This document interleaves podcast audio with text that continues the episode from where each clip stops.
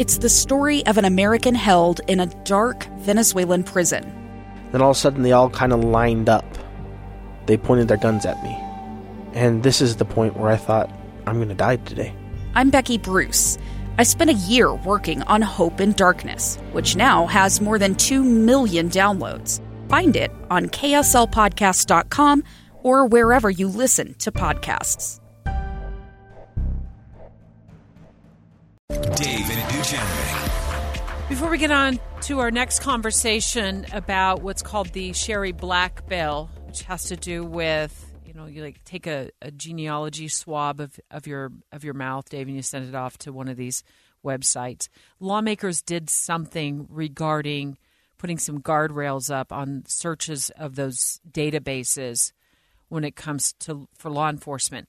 We're going to take a dive into that in just a moment. But before we do, uh, our favorite, Leah Murray, who just hung up the phone with us, who's KSL at Night host, uh, really quickly fact checked herself and sent us a text. Yeah, just wanted to clarify that it will take two thirds uh, of the House of Representatives to vote out George Santos, who's the lion cheater, allegedly.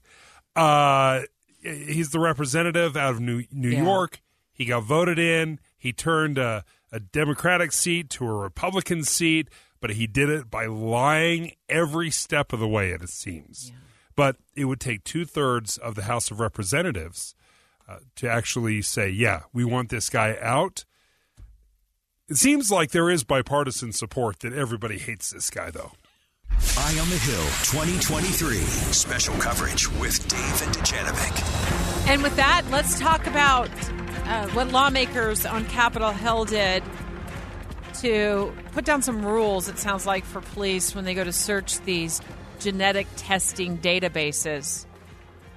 Um, I don't know what they did. I honestly uh, saw this pop up at the la- on the last week of the legislative session, and I got really curious about it because I, I know I know two things. I know a lot of people do these swabs just to see Yep. if they can tell where their family history and how far back and who they're related to, back to you know 800 BC and stuff like that, right? I mean, it's kind of a it's a big deal. I've done it research with my mom at the genealogy library downtown here in Salt Lake City. We've done this for years for our family, um, but I also know that these swabs are su- not only super popular, they may also be very popular with um, with police when it comes to searching for criminals. Well, especially here in Utah, we we have a a history. We have a love affair Yeah. with genealogy. In fact, my my mother in law just texted the group chat this this weekend. You're not going to believe this, Deb.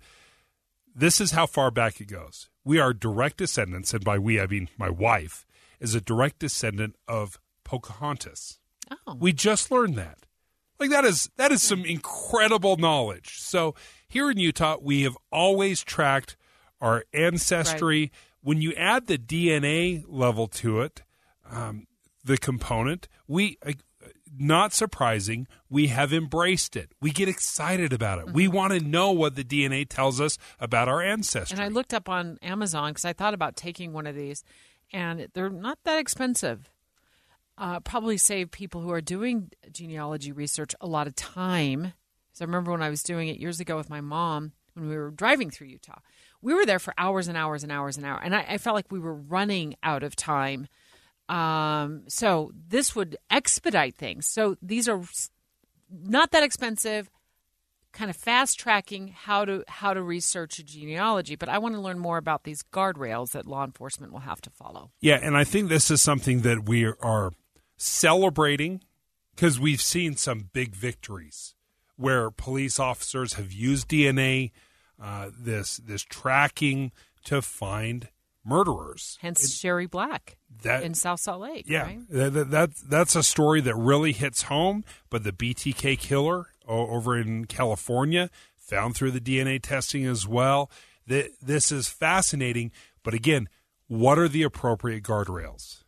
representative steve Eliason on the line with us good morning Good morning. so tell us what these guardrails are going to be for law enforcement if we submit our dna uh, to one of these databases Yeah, so one of the important things that the bill we passed this session did was make it very clear that if law enforcement is going to use investigative genetic genealogy data, they have to be using uh, only databases that have made the uh, consumer aware that that uh, data could be used for that purpose and requires the individual to affirmatively consent that they would allow their DNA information to be you know searchable by law enforcement.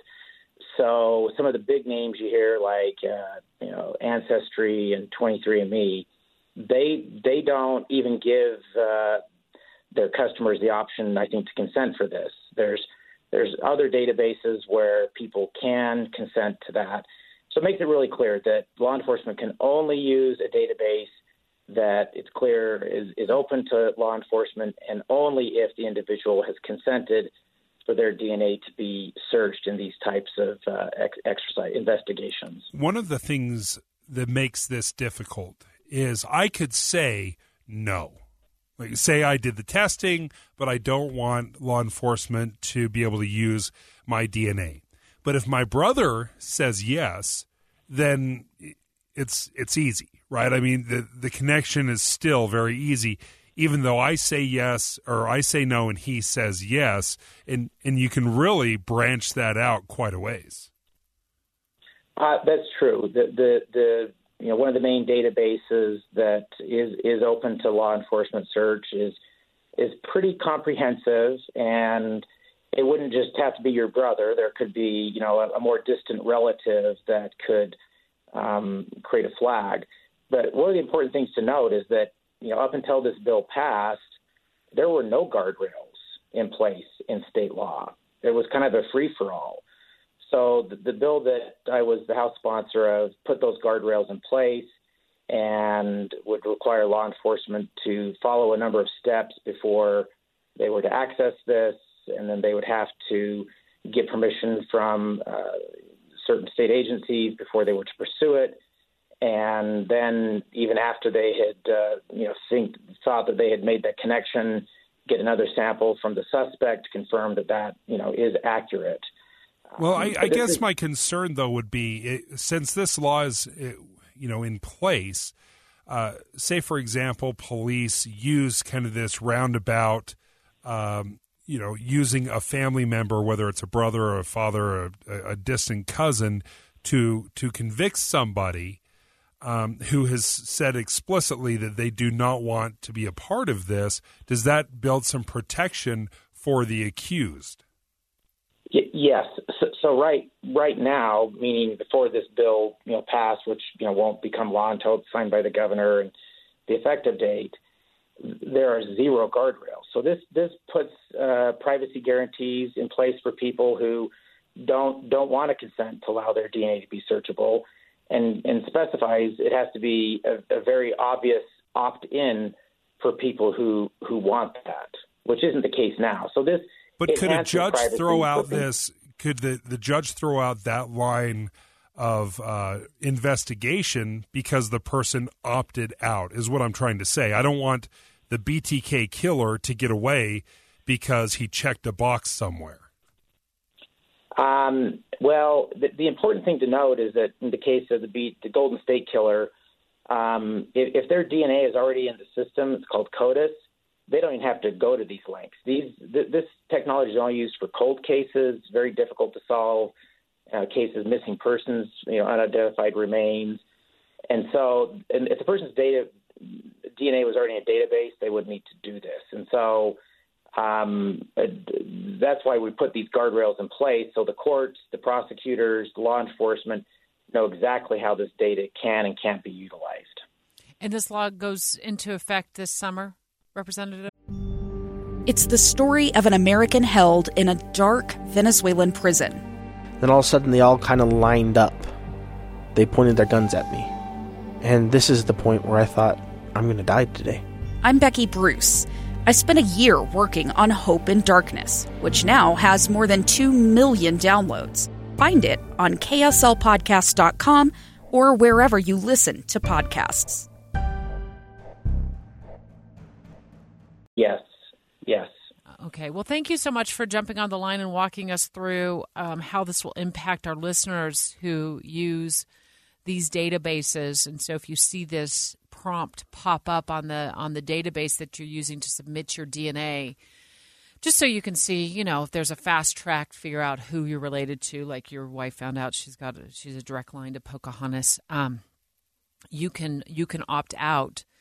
Uh, you can p- pick the opt out button, and then law enforcement won't have access to your DNA. It sounds like right now they do have access in some cases. Yeah, I think they still have to uh, use court orders to find that information, right? Or do they just have? Do we all? I don't think we all have instant access to everyone's DNA. Obviously, uh, I just I'm a little bit concerned hmm. uh, that we're we're tying the hands of the investigators, of the police officers that are trying letting to people opt out. Yeah. Mm. That's a concern. Thank you, Representative uh, Steve Eliason. Uh, he's a bill sponsor. Uh, we're going to continue this conversation. Uh, Dave Cawley of the Cold Podcast, a producer, reporter, investigative reporter of the Cold Podcast, uh, very familiar with the, the Sherry Black case. Uh, she was found murdered in her bookstore in her um, on State or in, in, South Salt Lake. I think it was on State Street, Seventh Seventh East, or yeah, I think that was the location back in in 2010. And they used DNA to track the killer. Uh, we're gonna have Dave Cawley weigh in.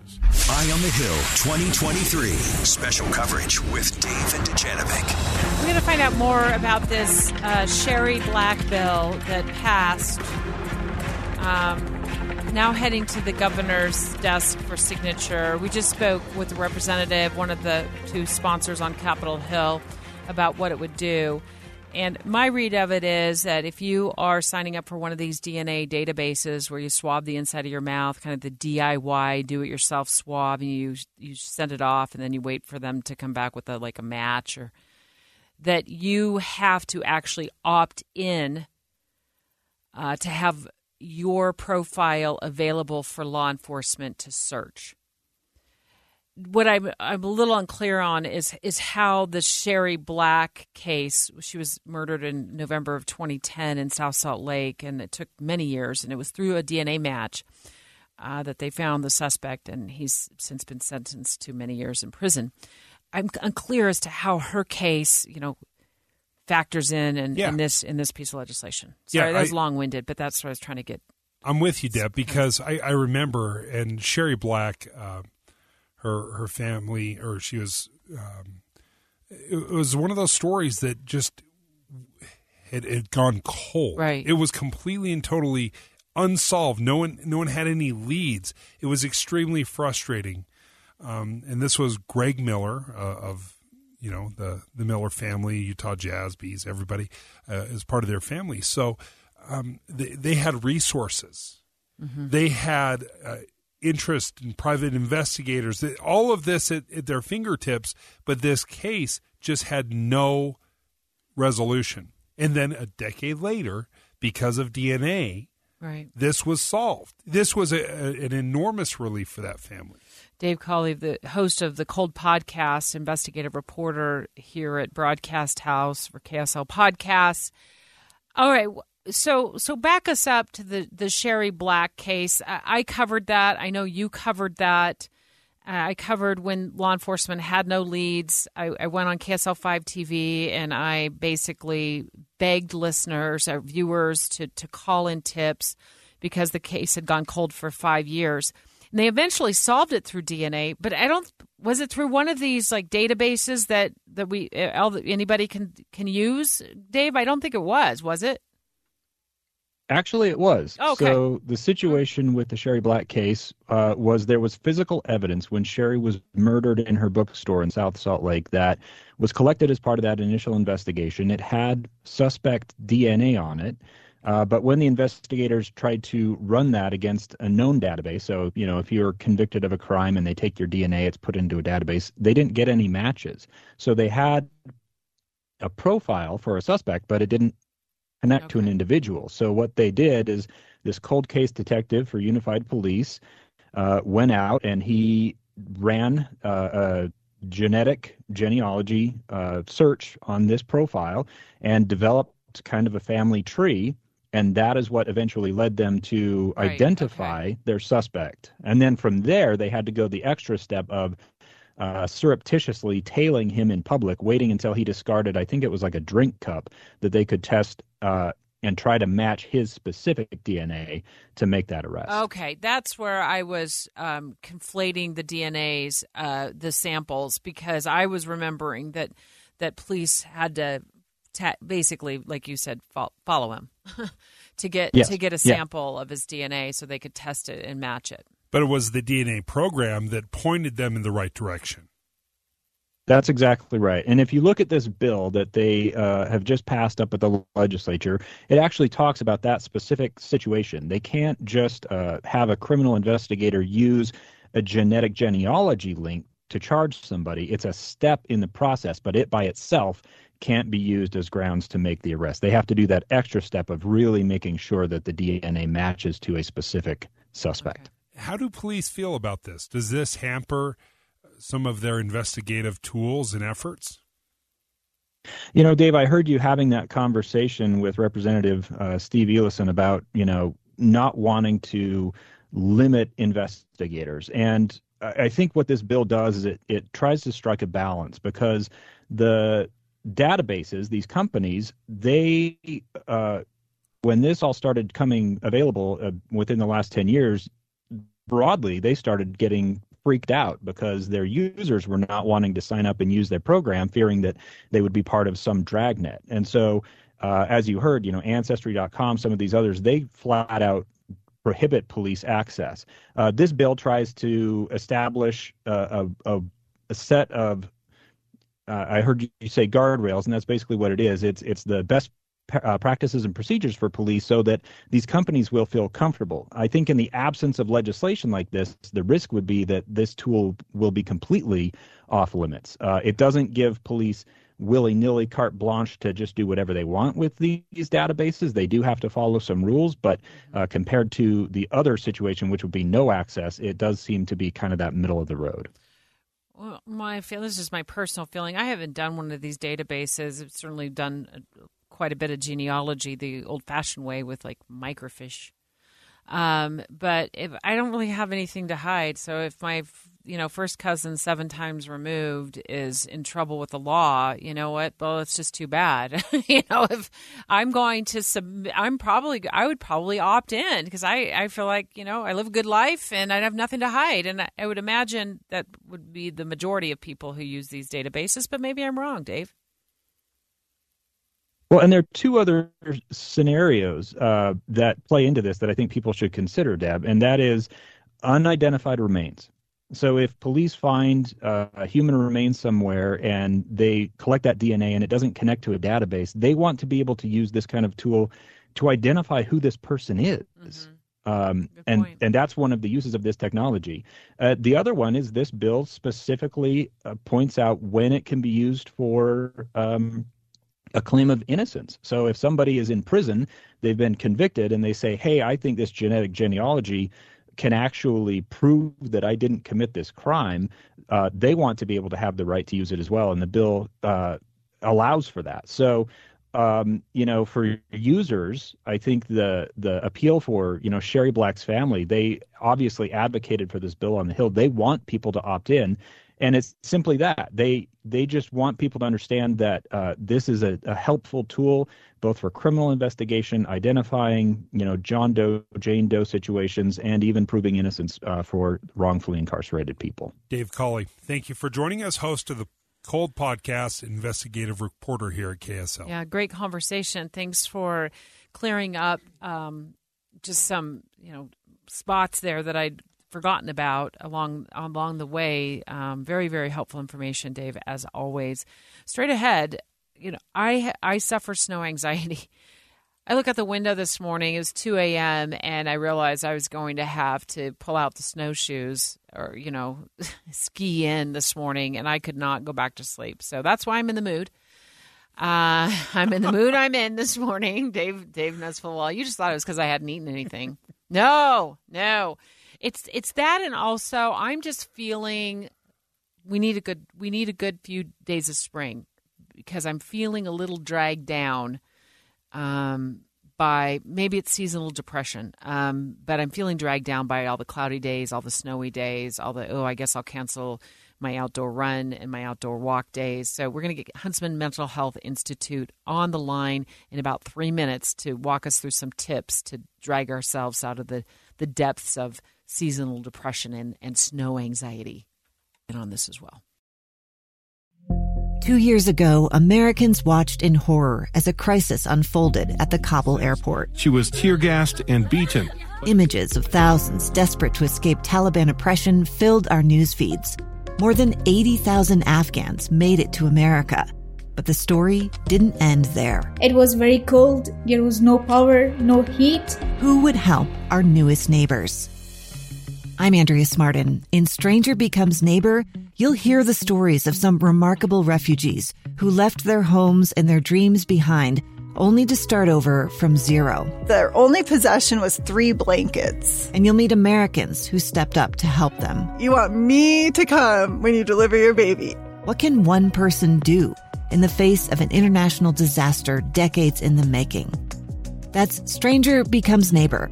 Find us at kslpodcast.com. Follow us on Apple Podcasts or anywhere else you listen.